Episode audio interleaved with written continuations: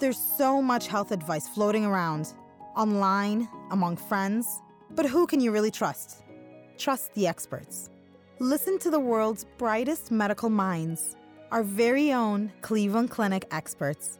We ask them real questions, tough and intimate health questions, and we get real answers, all originally recorded live. Hi, thank you for joining us. I'm your host, Nada Youssef, and you're listening to Health Essentials Podcast by Cleveland Clinic.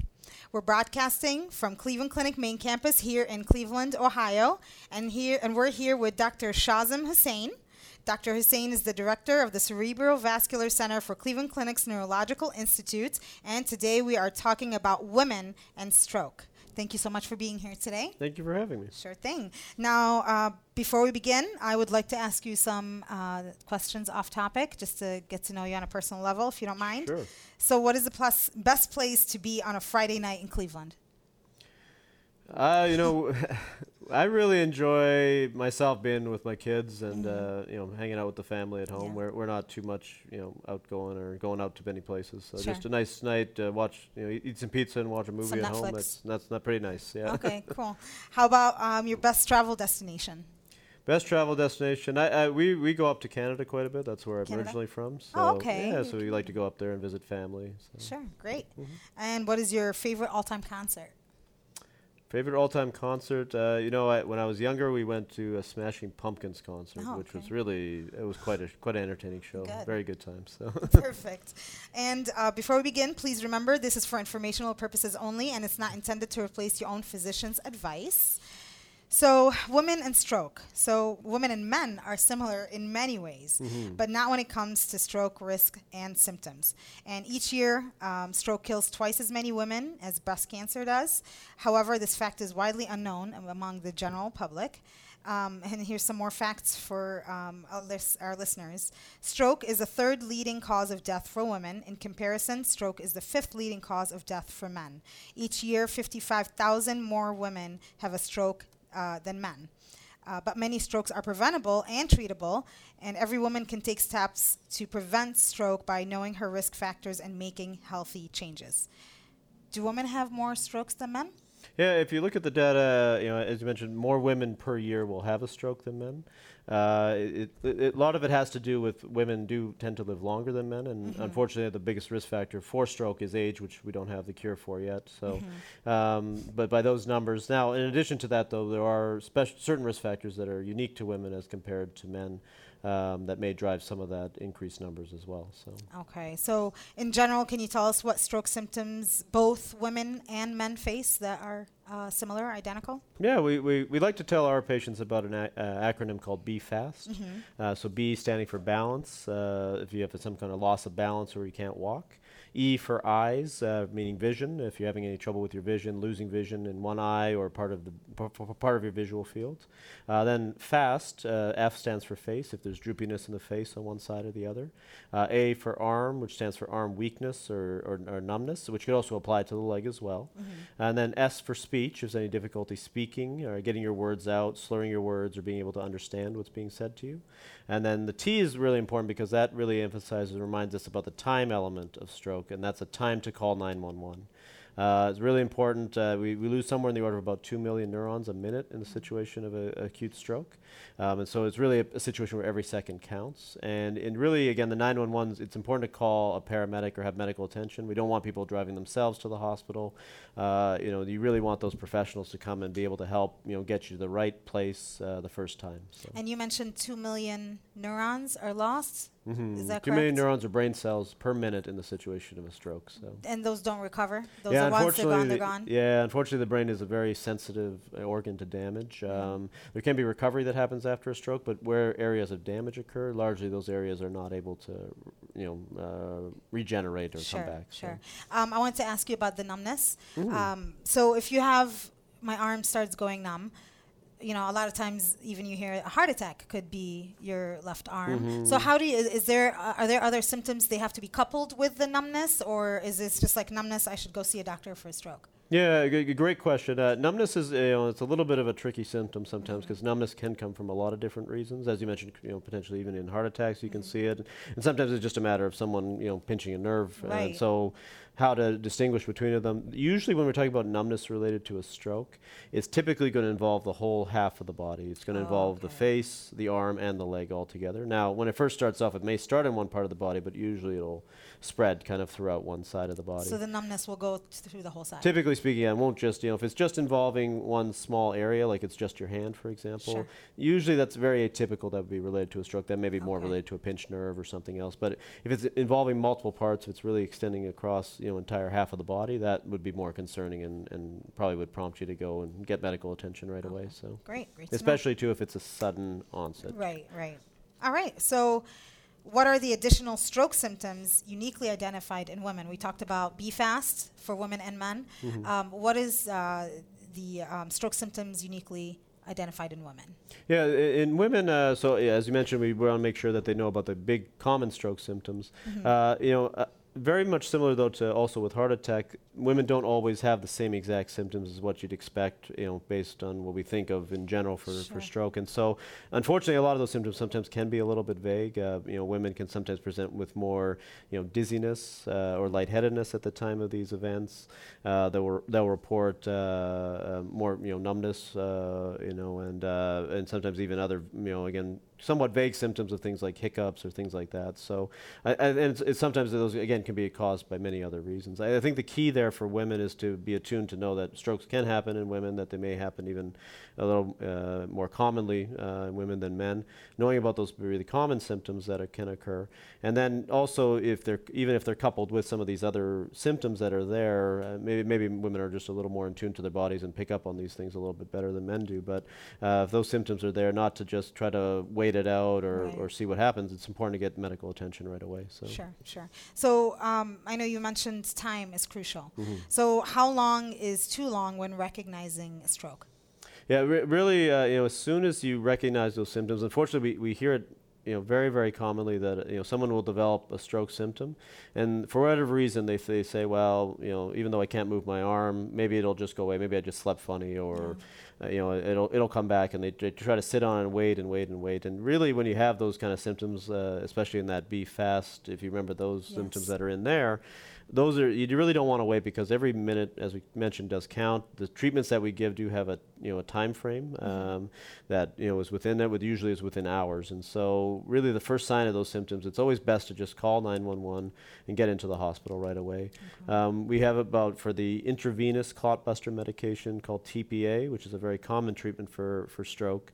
Uh, you have about up to four and a half hours uh, in in select in certain situations. We have to meet other criteria, but the time limit is usually within four and a half hours uh, for that clot buster medicine. And then we do have other other catheter treatments where we can go into blood vessels and remo- remove clots, uh, which uh, you can have up to 24 hours.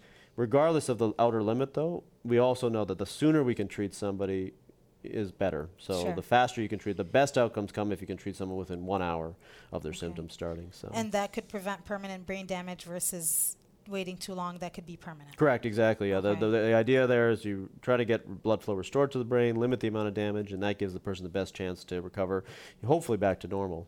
How about um, the symptoms that we talked about? Let's say, for example, something that's very obvious, like a half your face is uh, droopy versus Mm-hmm. the other half. Is that something that goes away after a stroke, or is that something that can be, I don't know, curable or f- you can fix?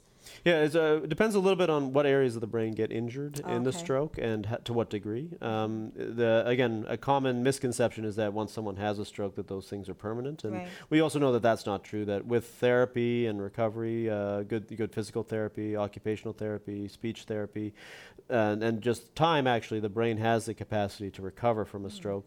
Usually, the areas that are damaged from the stroke, unfortunately, get permanently damaged, but the areas that are around it that are normal will be able to take over for the damaged area. Um, and so, you know, uh, oftentimes it may require some intensive therapy, but we see most patients will show improvement or recovery uh, over time. Typically speaking, it's in the first three months is where the majority of that recovery happens. But Okay. even to a year or more, we, we sometimes see still recover. improvements. That's Mhm. amazing. So, what are the risk factors for stroke, and how do they differ for women? Yeah, uh, so the common risk factors that we'll talk about, uh, the most common preventable risk factor is high blood pressure. Okay. Uh, so that's why we really emphasize that people who have, you know, should we, everybody should know their blood pressure, and if you do have high blood pressure, work with your physician, as well as eating a good diet and maintaining a healthy lifestyle to get your blood pressure under control. Um, if we eliminated blood pressure from the United States, if we were able to control everybody's high blood pressure, you eliminate half the strokes that occur. Uh, uh, so that's a really huge number, and you can see Yeah. how impactful high blood pressure is. Uh, otherwise, the common risk factors we talk about are high cholesterol. Uh, if someone has diabetes, um, and then smoking is another major risk factor. And so certainly we want people to stop smoking, not just for stroke, but for all the other health benefits that you get from quitting smoking.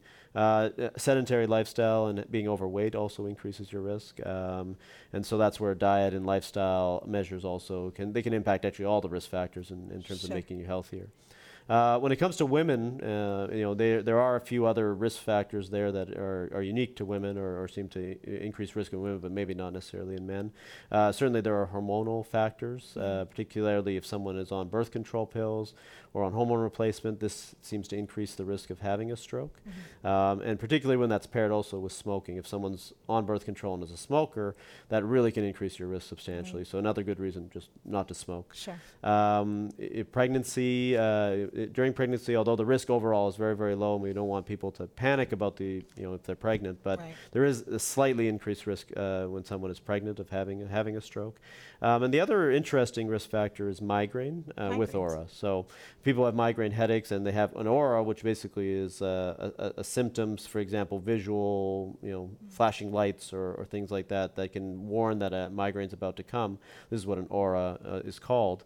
Uh, it seems that women who have migraine with aura also have an increased risk uh, of having a stroke. Again, overall, that risk is very, very low, uh, but it increases at perhaps about 2 to 2.5 times. Okay, so um, might sound like a dumb question, but is it for anybody, with, any woman with a migraine have a higher risk, or does it have to be migraine with aura? Mhm, Yeah, it's, it seems it's just in that subgroup of With aura. migraines with aura. So if, if, if people just have headaches or have migraines, that doesn't seem to be linked. But if it's a particular type of migraine that does have this warning symptom, which could be flashing lights in the vision, sometimes people experience a numbness or even some, some speaking difficulties, that w- migraine associated with these aura warning symptoms does seem to have an increased risk of stroke down the line. Do we know why migraines with auras are linked to uh, higher risk of stroke? Uh, it's not fully understood. Okay. Um, you know, this association has certainly been noted and seems to be consistent uh, uh, across multiple studies. Uh, you know, migraine. Um, there, there's a lot of interesting research going on into migraine itself to understand what exactly are the causes of what causes a migraine. Uh, part of that is that there seems to be effects on the blood vessels. Um, uh, and it can certainly be e- either inflammatory effects or things that can cause arteries to maybe have a little bit of um, spasming. And whether or not that may be linked to the stroke is a possibility, although it's, it's just not well understood yet. Sure, So. sure. So I want to go back to a few things. You mentioned high blood pressure was a huge Mm-hmm. reason for stroke. So I kind of want to go to h- high blood pressure. Yeah. And what co- what is the number one cause for high blood pressure then? And, and how can we control that? Yeah, uh, high blood pressure in general, all of us as we age, our arteries get stiffer. And Mm-hmm. when they get stiffer, that, that then translates into higher blood pressure. So unfortunately, the, again, the biggest risk Mm. Age. is age. Uh, but that being said, it's, it, there are a lot of good ways to, even though as we get older we have a higher risk of that, we can keep that you know in check or, or prevent that from happening. And so, uh, largely in the United States, it's thought to be very dietary related. Um, in general, uh, we should be eating too much salt in our diets. Okay. Uh, the recommendations from the American Heart Association is that we should only be about 1,500 milligrams of salt, uh, you know, uh, daily. Sure. And most of our diets actually are well over 3,000. So it, Mm. it's a really, you know, that impactful when you're eating a lot of salt in the diet, and uh, particularly if you're eating a lot of processed foods, eating out a lot. That can be a lot of salt in, in dishes that you order from a restaurant. Right. Um, and in general, you know, people will add salt at the dinner table, for example. So we usually tell our patients don't add salt when you're c- when you're eating, and then gradually d- dialing down or reducing the amount of salt. Unfortunately, if you if you try to just cut salt out right away in your cooking, for example, when you're cooking, food's going to taste terrible. You'll never Mm-hmm. Yes, be able to you'll never be able to keep up with it. So what you do is just gradually start to reduce the amount of salt that you're cooking with, and then your your taste buds will adapt to that. Okay, great. And then what lifestyle changes or modifications do you suggest for women to prevent strokes from happening or reoccurring? Yeah, so uh, in, in general, uh, you know, both for women and, and really for men as well, is getting really healthier with our lifestyles in Mhm. general. So we want people to be exercising regularly, at least 60 to 90 minutes a day, some good physical activity. Uh, eating a good healthy diet. We talked about salt, but in addition, you know, watching the amount of fats, especially saturated fats or trans fats. Mhm. Uh, if you like fish, fish a couple times a week is, is good for the diet. Okay. Um, and i- if you're diabetic, we especially you know people have to be very very careful about the diet, especially watching the amount of starchy foods and uh, and that sort of thing. Uh, smoking, we already talked about again. Uh, really, if you're a smoker, there's no good reason to keep smoking. It's it's important to quit smoking because of uh, stroke risk and other uh, health benefits that you can get from that. And when you say smoking, I just want to um, talk about that for a little bit because Mhm. I see a lot of people using a vape. Um, Mhm. And instead of smoking cigarettes, and there's a lot of studies saying it, it's better or it's not better. Is that the same risk if you're smoking vape or cigarettes? Yeah, from from the stroke perspective, uh, there's there's no evidence that um, s- smoking the vape uh, is any different than in smoking regular cigarettes. Um, it seems from stroke, it's really the nicotine component that's that's what drive that drives the stroke risk. Right, right. Um, so from a from a stroke perspective, there's really not much difference. So. Sure, sure. So this is very important information. So I'm gonna go ahead and just um, verify a few things we talked about. Stroke is preventable, correct? Mm. Um, up to 80% of strokes are preventable through the healthy lifestyle changes that you can make working with a healthcare team uh, to control your health conditions and raise your uh, that control your uh, risk of stroke. Mhm. So we talked about a healthy diet, moderation. You would say, was there a good is there a good diet that you would um, uh, you know go behind and say is the Mediterranean diet the the best In- one? In, there's general, we, we usually talk about yeah, there can be salt. a lot in of salt in Mediterranean diet. Mediterranean. Yeah, in, in general, yeah, uh, you know, Mediterranean diet. Um, you know, watching the type of oils that you either have or Mhm. cook with, in particular. Uh, watching the salt in the diet. So, the So people talk healthy about fats a dash okay then? diet. Healthy fats are good. So Okay. uh, that's where the fish, eating fish a couple times a week, because the oils in fish seem to be better and more healthy. So. Okay, excellent. And then we talked about healthy weight, physical activity, quitting smoking, all kinds of Mm-hmm. Smoking. Um, what about uh, the alcohol intake? Is alcohol intake a risk for stroke? Hmm yeah, so you want to be careful with alcohol intake. Uh, s- it's pretty consistent across all the studies that more than one, uh, the equivalent of one glass of wine per day, actually increases your risk of both heart attack and stroke. Uh, so we want to be very, very cautious with, especially anything over that limit. Lower, lower amounts of alcohol, a little bit controversial. There have been conflicting studies, some showing some benefit, others showing that actually could be harm. So Mhm. that's something you know uh, probably worth talking with your physician about uh, in for a person's individual situation to know whether it's a good idea or not. And so. then we're also reading that um, alcohol affects women differently than men. Mhm, So, sure. which means that it could be a higher risk even if you're drinking alcohol as a woman for a higher risk of stroke. correct, absolutely. So Okay. Well, thank you so much for your time. It's been a pleasure. Thank you so much. thank you. And if you'd like to make an appointment with a neurologist, please call 216 636 5860. And for more information on stroke, make sure you visit clevelandclinic.org slash stroke guide. And thanks again for our listeners and viewers for listening to us today. If you want to listen to more of our Health Essentials podcast from our Cleveland Clinic experts, make sure you go to clevelandclinic.org slash HE podcast, or you can subscribe on iTunes. And for more health tips and information, don't forget to follow us on Facebook, Twitter, Instagram, and Snapchat at Cleveland Clinic, just one word. This concludes this Cleveland Clinic Health Essentials podcast. Thank you for listening. Join us again soon.